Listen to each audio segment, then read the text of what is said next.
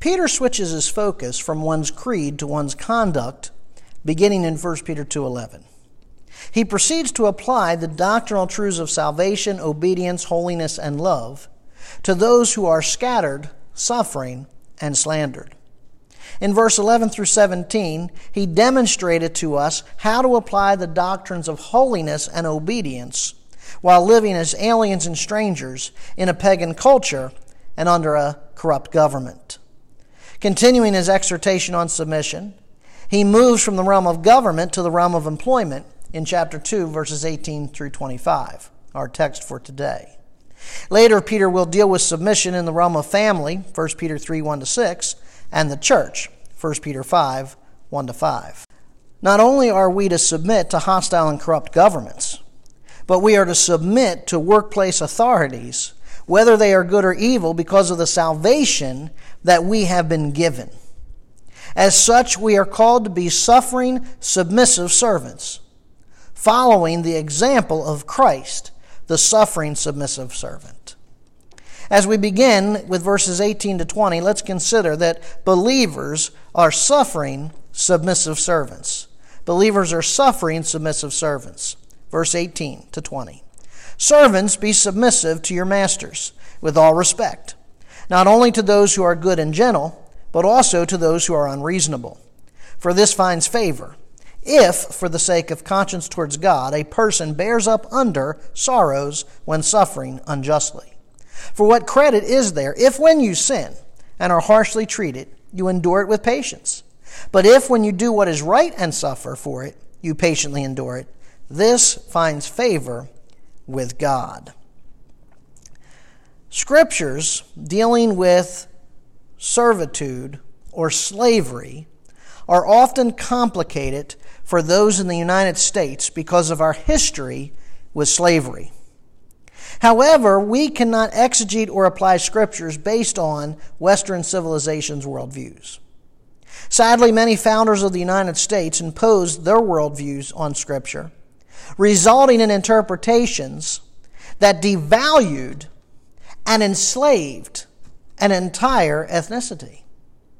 For example, many alleged Christian clergy, and I emphasize the word alleged, have used the Genesis 9 account to justify racism and to support the enslaving of an entire geographically related population.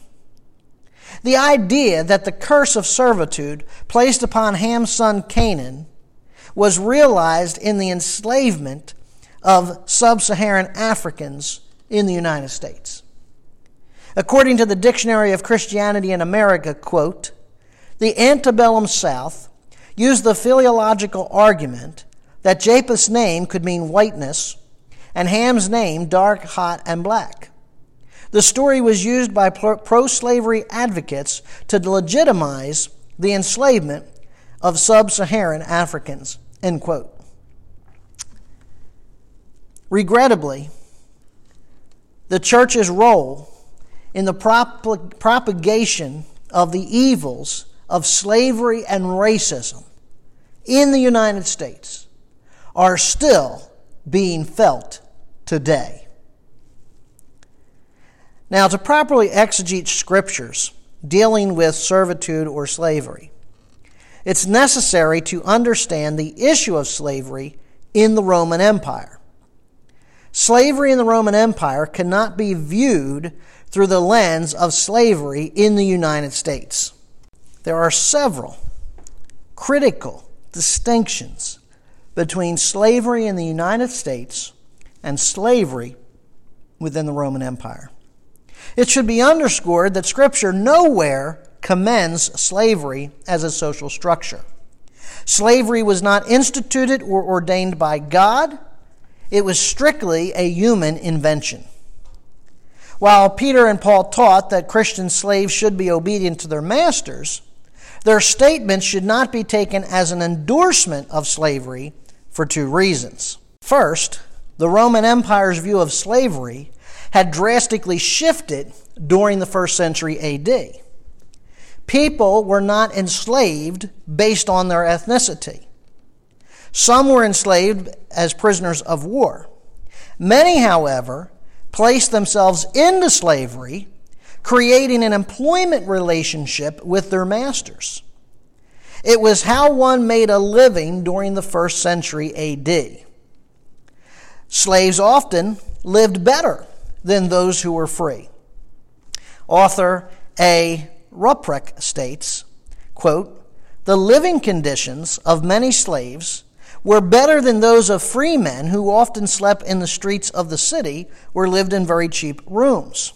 There's considerable evidence to suggest that the slaves lived within the confines of their master's house. They usually lived on the top floor of their owner's city house or country villa. The quarters for slaves were considered attractive enough to be used for the entertainment of overnight guests. The slave was not inferior to the free men of similar skills in regard to food and clothing. End quote.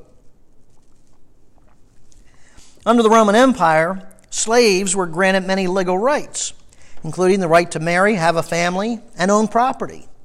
They were well educated and served in various specialized jobs such as doctors, teachers, musicians, and artists. And with the help of their masters, slave could, slaves could purchase their freedom through a process called manumission. Manumission. Most, if not all, slaves were emancipated by the age of 30. And once emancipated, they became citizens and their former masters acted as their patron to help them transition into independent living. In fact, slaves often became wealthier than their former masters. Second reason for Peter and Paul's statements not being considered an endorsement of slavery, second reason is that the obedience, the um, encouragement to obey their masters was to safeguard the testimony of Christ. Ephesians 6 5 and 8. Slaves, be obedient to those who are your masters according to the flesh, with fear and trembling, in the sincerity of your heart as to Christ, not by way of eye service as men pleasers, but as slaves of Christ, doing the will of God from the heart with good will render service as to the Lord and not to men, knowing that whatever good thing each one does, this he will receive back from the Lord, whether slave or free. 1 Timothy 6 1 2. All who are under the yoke as slaves are to regard their own masters as worthy of all honor, so that the name of God and our doctrine will not be spoken against. Those who have believers as their masters must not be disrespectful to them because they are brethren but must serve them all the more, because those who partake of the benefits are believers and beloved. Now, Rome viewed Christ as a revolutionary who came to overthrow the Roman Empire. Hence, the apostles encouraged obedience to various social structures so that the early church did not give credence to Rome's view of Christ or be accused of stirring up a rebellion. And while slaves were to be obedient, Masters were exhorted to treat their slaves justly and gently. Ephesians 6 9. And masters do the same thing to them and give up threatening, knowing that both their master and yours is in heaven and there's no partiality with him. Colossians 4 1. Masters, grant your slaves justice and fairness, knowing that you too have a master in heaven. Paul also encouraged slaves to, sleep, to seek manumission. 1 Corinthians 7:21. Were you called while a slave? Don't worry about it. But if you are able also to become free, rather do that. As well, Paul exhorted the church to treat those who were free and enslaved as equals. 1 Corinthians 12:13. For by one spirit we were all baptized into one body, whether Jew or Greek, whether slave or free, and we were all made to drink of one spirit. Colossians 3:11. There is no distinction between Greek and Jew, circumcised and uncircumcised, barbarian, Scythian, slave and free man, but Christ is all and in all. Galatians 3:28. There is neither Jew nor Greek, there is neither slave nor free man, there is neither male nor female, for you are all one in Christ. that Peter addresses his readers here in verse 18 as servants indicates that not only were they scattered, suffering, and slandered, they were also servants or slaves. Now, the term servants here is different from the term bondslave used in verse 17. A bondslave, a doulos, is an individual who serves the will of another. A servant, oiketes, is a steward or domestic who's responsible for running a household. And likely these scattered Jewish believers had sold themselves into slavery due to economic hardships. Now, before delving into this text, it's critical to understand how scriptures, conditioned by cultures, such as those relating to servants and masters, should be applied today. Roy Zuck states, quote, some situations or commands pertain to cultural settings that are only partially similar to ours and in which only the principles are transferable. Some situations or commands pertain to cultural settings with no similarities, but in which the principles are transferable. While servants and masters are pertain to Roman culture, there are principles that can be applied to believers today. These principles can be applied first and foremost to working relationships between employers and employees. Beyond that, principles can be applied to any situation where someone is under another's authority within the social realm. Now, notice it says that servants are to be submissive to their masters. Masters denotes individuals who have authority over another person. Hence, in the 21st century world in which we live, one's master would be the equivalent to one's employer. And notice it says servants are to be submissive. Submissive is the same term previously used with human government. It means to place oneself under another in an orderly fashion. The passive voice of this verb indicates that individuals place themselves willingly under those in authority. In other words, believer, you and I are to willingly place ourselves under those who have authority over us, whether it be government or whether it be employer. Now, these servants or employees were to submit to the authority of their masters with all respect.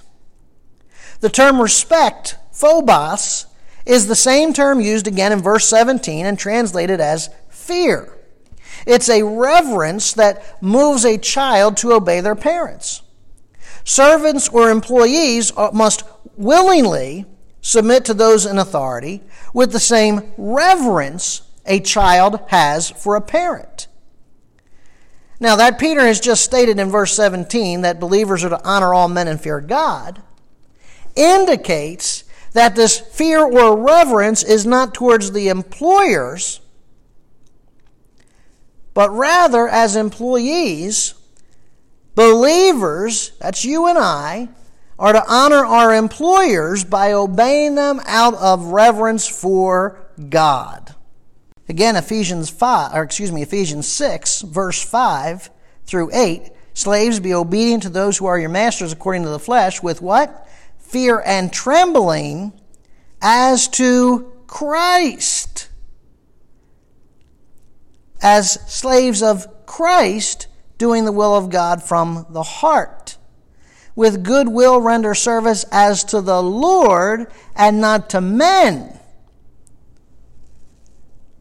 so when it says that we are to submit to our masters, our employers, those in authority over us with all respect, it's not necessarily respect for them. We're to honor them with obedience, but with respect for our Lord and Master, Jesus Christ.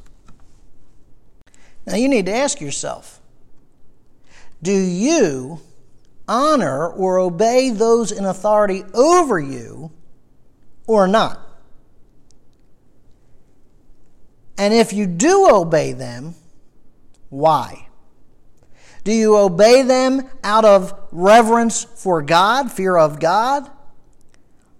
Reverence for your Lord Jesus Christ?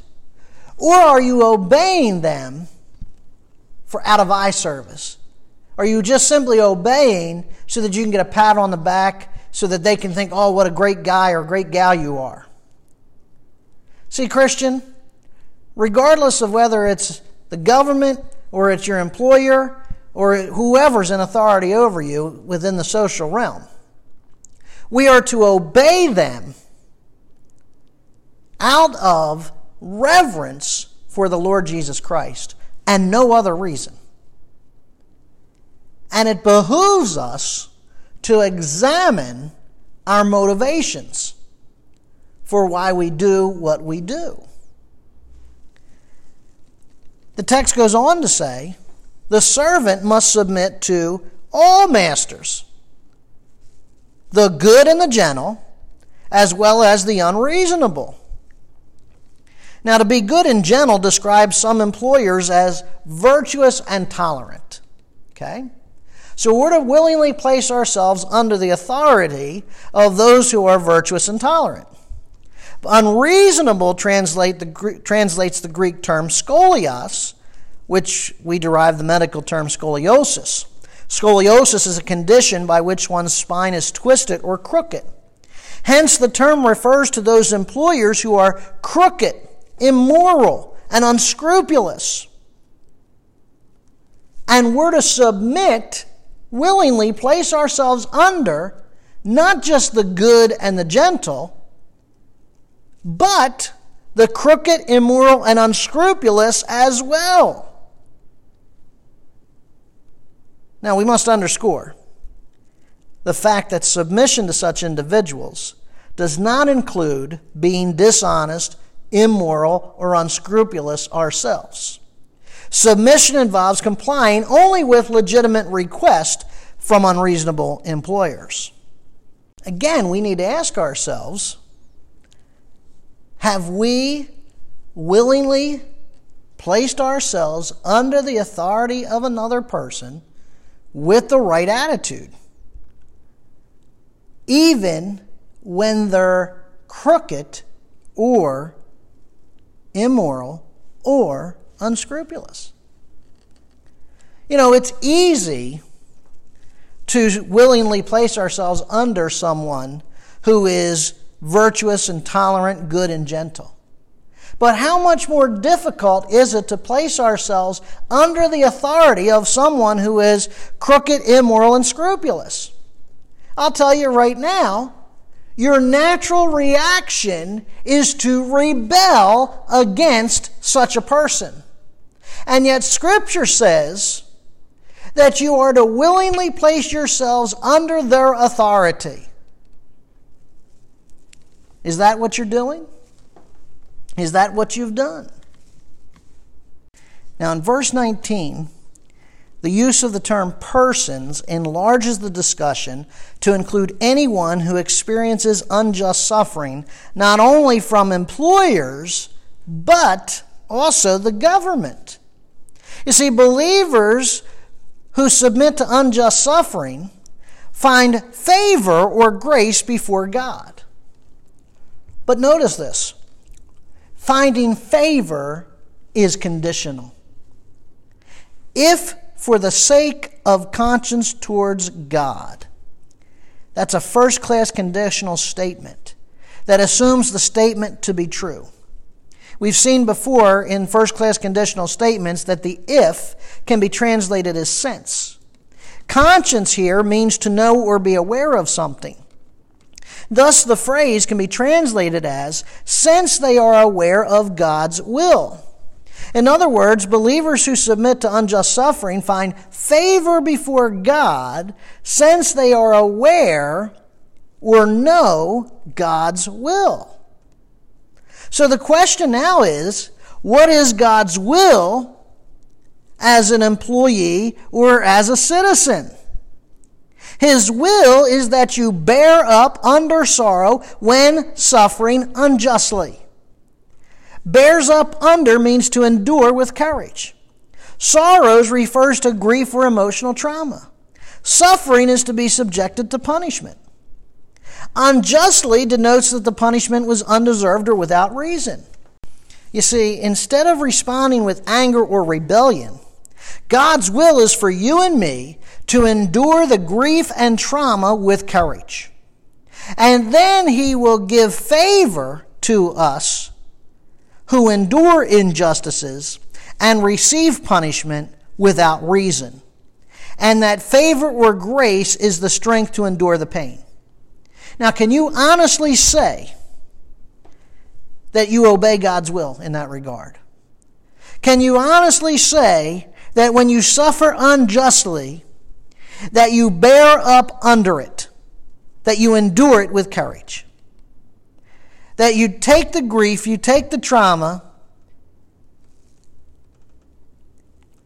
and bear up under it? Or is your natural tendency to respond with anger and rebellion? Friends, the only people receiving grace to endure unjust suffering are those who are obedient to his will. And in this case, that is bearing up under the sorrow when suffering unjustly. Now, on the other hand, in verse 20, Peter states that if a believer suffers punishment for a just cause, there's no grace to find. See, there's no credit or honor in being harshly treated for doing wrong. The text says, do what is right. That means behave appropriately. And it's inferred here that there's to be no sympathy, there is to be no praise for a believer who suffers or is punished for misbehaving. We, we laud them. We, we elevate them. We, oh, look at that. That's wonderful. They got angry. They rebelled. They're our hero. And the Bible says no. They don't get any grace from God. They're being punished and they deserve the punishment because they did not behave appropriately. God's grace is reserved only for those who do what is right, suffer for it, and patiently endure it. Again, suffer means to be subject to punishment, and patiently endure means to endure with courage. So, believer, you need to examine yourself. Examine your relationship with those who are in authority over you. And consider why you're obeying them. Are you obeying them to be pleasing? Are you obeying them to get a pat on the back, to be praised, to be honored, to be lauded? Or are you obeying them out of reverence or fear for God? And then, if the occasion arises that you're under the authority of someone who is corrupt, if you're under the authority of someone who is immoral, someone who is evil, unscrupulous, you still have to honor them. You still have to obey them. And if you suffer under them, endure it with courage don't get angry and rebel. And here's why. Verses 21 to 25, we have the example of Christ. See, Christ is the suffering, submissive servant. Verse 21 For you have been called for this purpose, since Christ also suffered for you, leaving you an example for you to follow in his steps, who committed no sin, nor was any deceit found in his mouth. And while being reviled, he did not revile in return. While suffering, he uttered no threats, but kept entrusting himself to him who judges righteously. And he himself bore our sins in his body on the cross, so that we might die to sin and live to righteousness. For by his wounds you were healed. For you were continually straying like sheep, but now you have returned to the shepherd and guardian of your souls.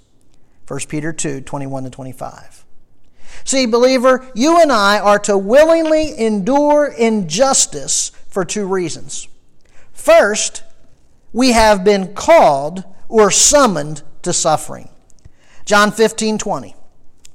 Remember the word that I said to you A slave is not greater than his master. If they persecuted me, they will also persecute you.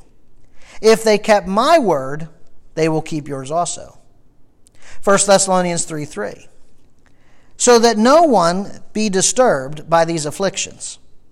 For you yourselves know that we have been destined for this. 2 Timothy 3:12. Indeed, all who desire to live godly in Christ Jesus will be persecuted. So, first, we've been called to suffering. Second, Christ suffered, setting an example for you and me to follow. The term example, hupogrammos, is used only here in verse 21, and it's borrowed from the world of education. According to F. F. Bruce, the term example refers to the faint outlines of letters which were traced over by pupils learning to write then also of the set of letters written at the top of a page or other piece of writing material to be copied by the learner on the rest of the page. As a child traces his letters, believers are to trace or follow in Christ's steps. And following in his steps pictures a child walking in their parents' footsteps, following behind step by step. Believer, do you know that you're called to suffer? See, we have a mentality that says, I don't want to suffer. And we do everything and anything we can do to escape the suffering. But the reality is, He has called us to suffer. Suffering is going to come into our life. We cannot avoid it forever. It's going to come.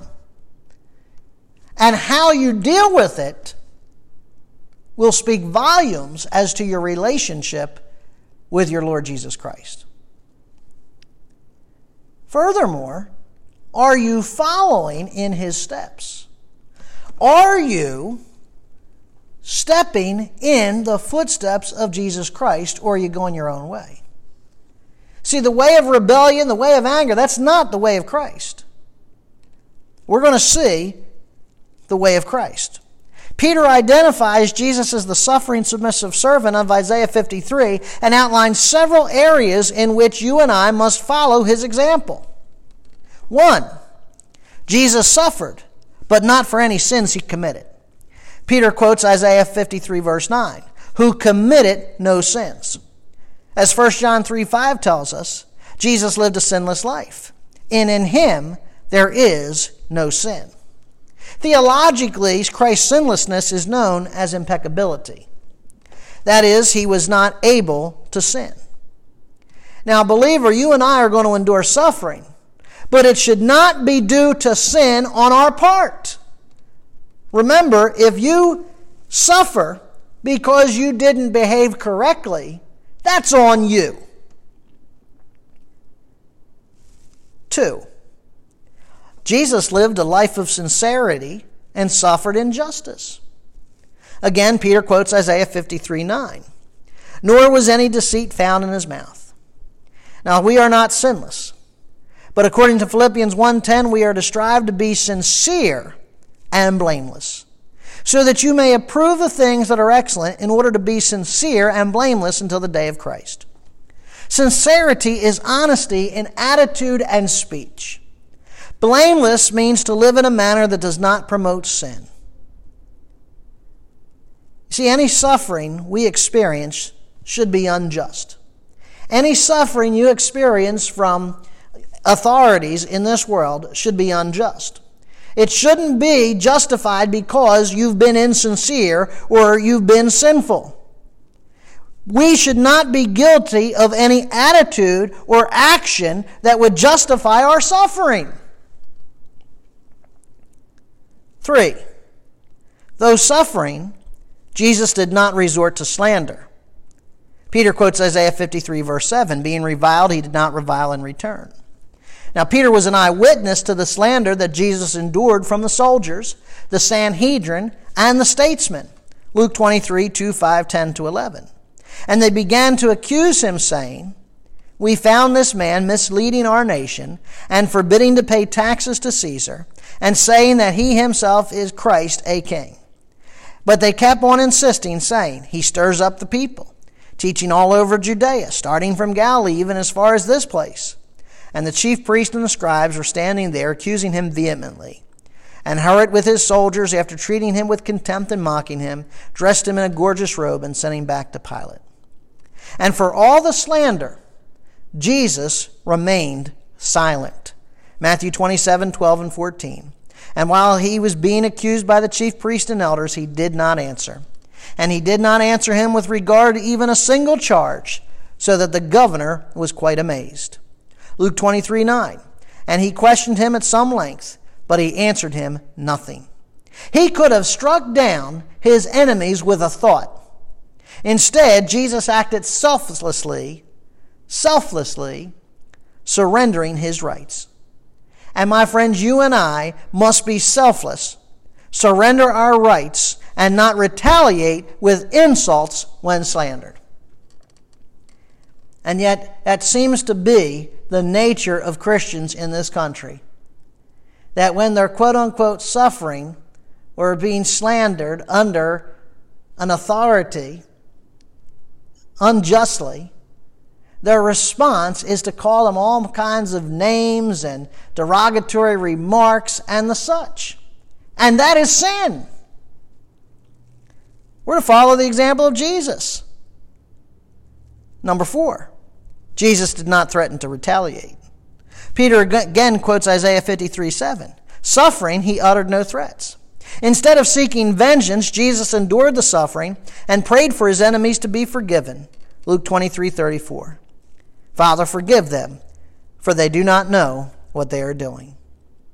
Though some may believe this was strictly a function of Christ's divinity, consider Stephen's example. Acts 7, verse 60.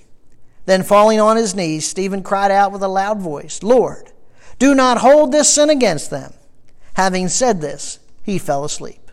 On the precipice of death, suffering excruciating pain from stoning, Stephen prays for his oppressors instead of threatening them. See, believer, we are to pray for our enemies, not threaten to hurt them or malign them. Five, Jesus willingly submitted to suffering, knowing it was God's will. In the phrase, kept entrusting himself to him who judges righteously, Peter is referencing Psalm 31, verse 5, which Jesus spoke from the cross Father, into your hands I commit my spirit.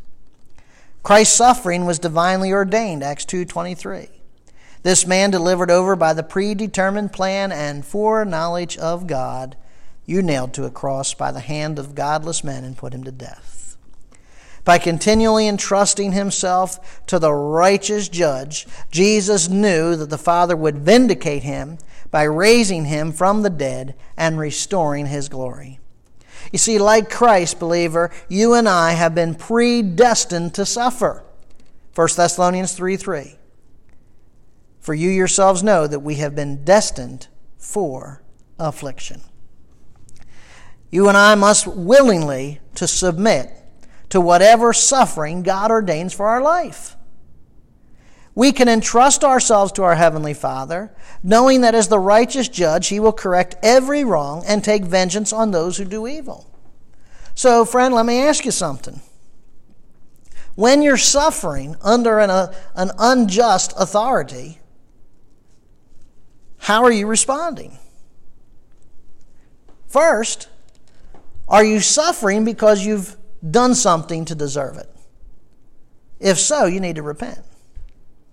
Second, are you living a life of sincerity or not? Are you living a life of sincerity? Are you honest in your attitude and speech?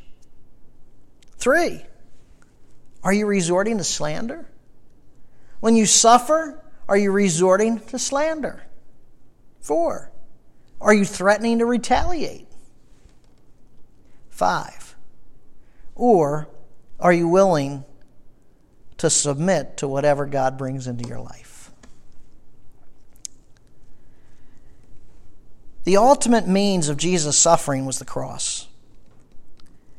Now, typically, the term cross tra- translates the Greek term stauros. However, the term translated as cross in verse 24 is xulon, meaning tree. And Peter uses the term tree as an allusion to Deuteronomy 21 22 to 23, which states If a man has committed a sin worthy of death, and he is put to death, and you hang him on a tree, his corpse shall not hang all night on the tree, but you shall surely bury him on the same day. For he who is hanged is accursed of God, so that you do not defile the land which the Lord your God gives you as an inheritance. The implication then is that Jesus endured God's curse when he hung upon the cross and died. Alluding to Isaiah 53:12, Peter states that when Jesus hung upon the cross, he himself bore our sins in his body. The term bore, anaphero, is used in the Septuagint to translate two Hebrew terms, neze and hala. The use of neze in Isaiah 53:12 means to endure something unpleasant on the behalf of another. Isaiah 53:12, yet he himself bore neze, the sin of many. He endured the unpleasantness of sin on behalf of many and interceded for the transgressor. The term hela means to bring or offer a sacrifice. Genesis 8:20, Noah built an altar to the Lord, took of every clean animal and every clean bird and offered hala, or excuse me, hela, burnt offerings on the altar. See, God's holiness and justice demanded that a sacrifice for sin must be made to assuage his wrath. Jesus offered up himself as that sacrifice and endured the suffering on behalf of humanity. His sacrifice procured salvation for all who repent and believe. And as well, his sacrifice set a pattern for you and me to follow when suffering. By bearing the sins of humanity, God the Father transferred to God the Son the penalty of sin, death. How Christ accomplished this sacrifice was in his body. Thus, his death was not merely spiritual but physical. He died as a human man for all humanity. At the moment of salvation, we die to sin and live to righteousness. The phrase can literally be rendered that we might be utterly alienated from our sins. You see, being alienated from sin, we are to submit ourselves to God to do His will. And His will is submitting to all authorities, whether good and gentle or immoral and wicked authorities. Peter concludes verse 24 by quoting Isaiah 53 5. By his wounds you were healed. The term wounds refers to the welts or bruises produced by the blows of a whip. Healed denotes the restoration of divine fellowship through the forgiveness of sins and all the saving benefits which accompany it. You see, Christ is the ultimate example of the suffering servant. And it was through his sufferings that you and I have received the forgiveness of sins. In verse 25, Peter alludes to Isaiah 53 6. For you were continually straying like sheep. Prior to salvation, believers were like sheep. We were constantly straying from our shepherd, going our own way. You know, when a sheep is lost, it is confused, and it eventually lies down, waiting for the shepherd to find it. The sheep has no means of finding its own way back to the shepherd. Sheep are completely dependent on their shepherd for their day to day care. The verb have returned is passive, indicating that sheep do not return on their own. Someone else returns them to the flock. And Peter here is recalling Jesus' parable of the lost sheep. Though only one is lost, the shepherd leaves the 99 sheep in the fold to find the one lost. In the case of believers, you and me, Christ has sought out each one of us and brought us into his fold. And as such, he is our shepherd and guardian. The phrase shepherd and guardian is an allusion to the Septuagint translation of Ezekiel 34 11 to 14, where God promises to regather his scattered sheep. It says, Look, I shall seek out my sheep and watch over them. The word watch there, episkomai, is the same word translated here as guardian. Just as the shepherd seeks his flock on the day when there is darkness and a cloud, I will seek out my sheep I will bring them out of the nations and gather them from the countries. The term watch in Ezekiel 34, verse 11, means to guard or oversee. Peter rightly applies this prophecy to Jesus, the shepherd and guardian. The term shepherd depicts Jesus as providing for the welfare of his flock. Guardian describes him as guarding or protecting his flock. You see, Jesus is always providing for and protecting us, even when we are scattered, suffering, and slandered. And knowing this, we can patiently endure unjust treatment from the government or in the workplace. My friends, the American way is to stand up and fight when one's rights are violated by their employer. But this is not God's way. Peter explains that God's way is for you and I to identify whether or not the individual tr- who is treating us unjustly is in authority over us. If that person who is mistreating you is in authority over you, then you must examine whether or not you are demonstrating a proper attitude of submission. Now, the question arises then, do we have any biblical grounds for self defense against unjust treatment or for confronting the errors of those in authority? Now, some would go to the extreme and erroneous view that we must always endure injustice in silence and that self defense is in the wrong. However, one needs only to look at the example of Jesus and, quote, follow in his steps. In John 8, the Jewish leaders attacked Jesus' divine character and authority. They implied that his birth was illegitimate, that he was demon possessed, and that he lied about who he was. In this situation, Jesus did not suffer in silence. Instead, he defended himself and accused the religious leaders of being children of the devil. Now, obviously, there must be a balance between these two very different examples by Christ. On the one hand, he remained silent before his accusers, and on the other hand, vigorously attacked his accusers. Several axioms can be set forth by comparing these two different, examples. First, we must patiently endure unjust treatment if the person attacking is in authority over us. I'll state that again. We must patiently endure unjust treatment if the person attacking is in authority over us. When Christ was on trial, he was under the Sanhedrin, soldiers, and statesmen's authority. In that case, he patiently endured their unjust treatment. Upon those occasions where Christ defended himself and attacked his accusers, they were not in a position of authority over him. When attacked, we need to examine whether or not we have done something to provoke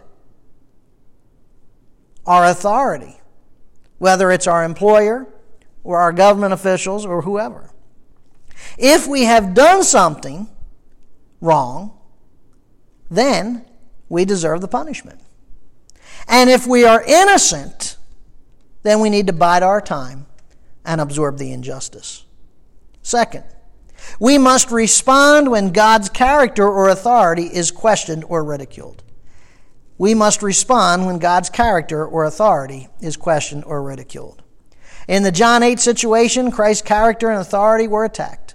In turn, Christ vigorously defended himself and attacked his enemy. During his trial, Christ remained silent until the high priest said, I adjure you by the living God that you tell us whether you are Christ, the Son of God. Matthew 26, 63. Because the character and authority of God was questioned, Jesus could not remain silent. And notice how he replied by quoting Psalm 110, verse 1, and Daniel 7, verse 13. You have said it yourself. Nevertheless, I will tell you, hereafter you will see the Son of Man sitting at the right hand of power and coming on the clouds of heaven. Third, we must guard our witness in the workplace. We must guard our witness in the workplace. Certainly, we can appeal unjust treatment, albeit with a submissive, not arrogant attitude. However, if the appeal, if the appeal fails, we must submit. Submitting to injustice and surrendering one's rights communicates the character of Christ to, to our unbelieving co workers and bosses. As well, you can choose to seek employment elsewhere. But consider these two caveats as we close. If you're harboring a defiant attitude, I would suggest you stay and learn to patiently endure. And caveat number two if you leave too soon, you may miss God's purpose for your suffering. Let's pray. Father, I thank you for this difficult text. This text on surrendering to suffering, to being submissive servants. It's not in our nature to serve, it's not in our nature to be submissive, it's not in our nature to shut our mouths and swallow when we're treated unjustly. But Father, I pray that we can learn this lesson. Peter learned it. We remember young Peter, Lord, who grabbed his fish knife and sliced off the ear of one who was attacking his Lord. And yet, by your grace, he grew beyond that man into a man who knew when to keep his mouth shut, when to suffer, when to submit, but also when to speak up and defend. So, Father God in heaven, I pray to that end you might help us as your servants, whether it's in our workplace or with our government or whatever authority you may have placed over us, that, Father, we would respond like your Son, that we would be noted for our integrity, that, Lord, we would be a people who are sincere and blameless, not having any reason to be punished and that, Father, if that punishment should come, if that suffering should come, may it be unjust. May it be without cause. And Father, if we are in that position of suffering, may we do it in silence, without threatening, so that the testimony of your Son might be proclaimed. That, Father, we might see unbelievers come to salvation come to repentance and faith through our testimony. We pray in your Son's name. Amen.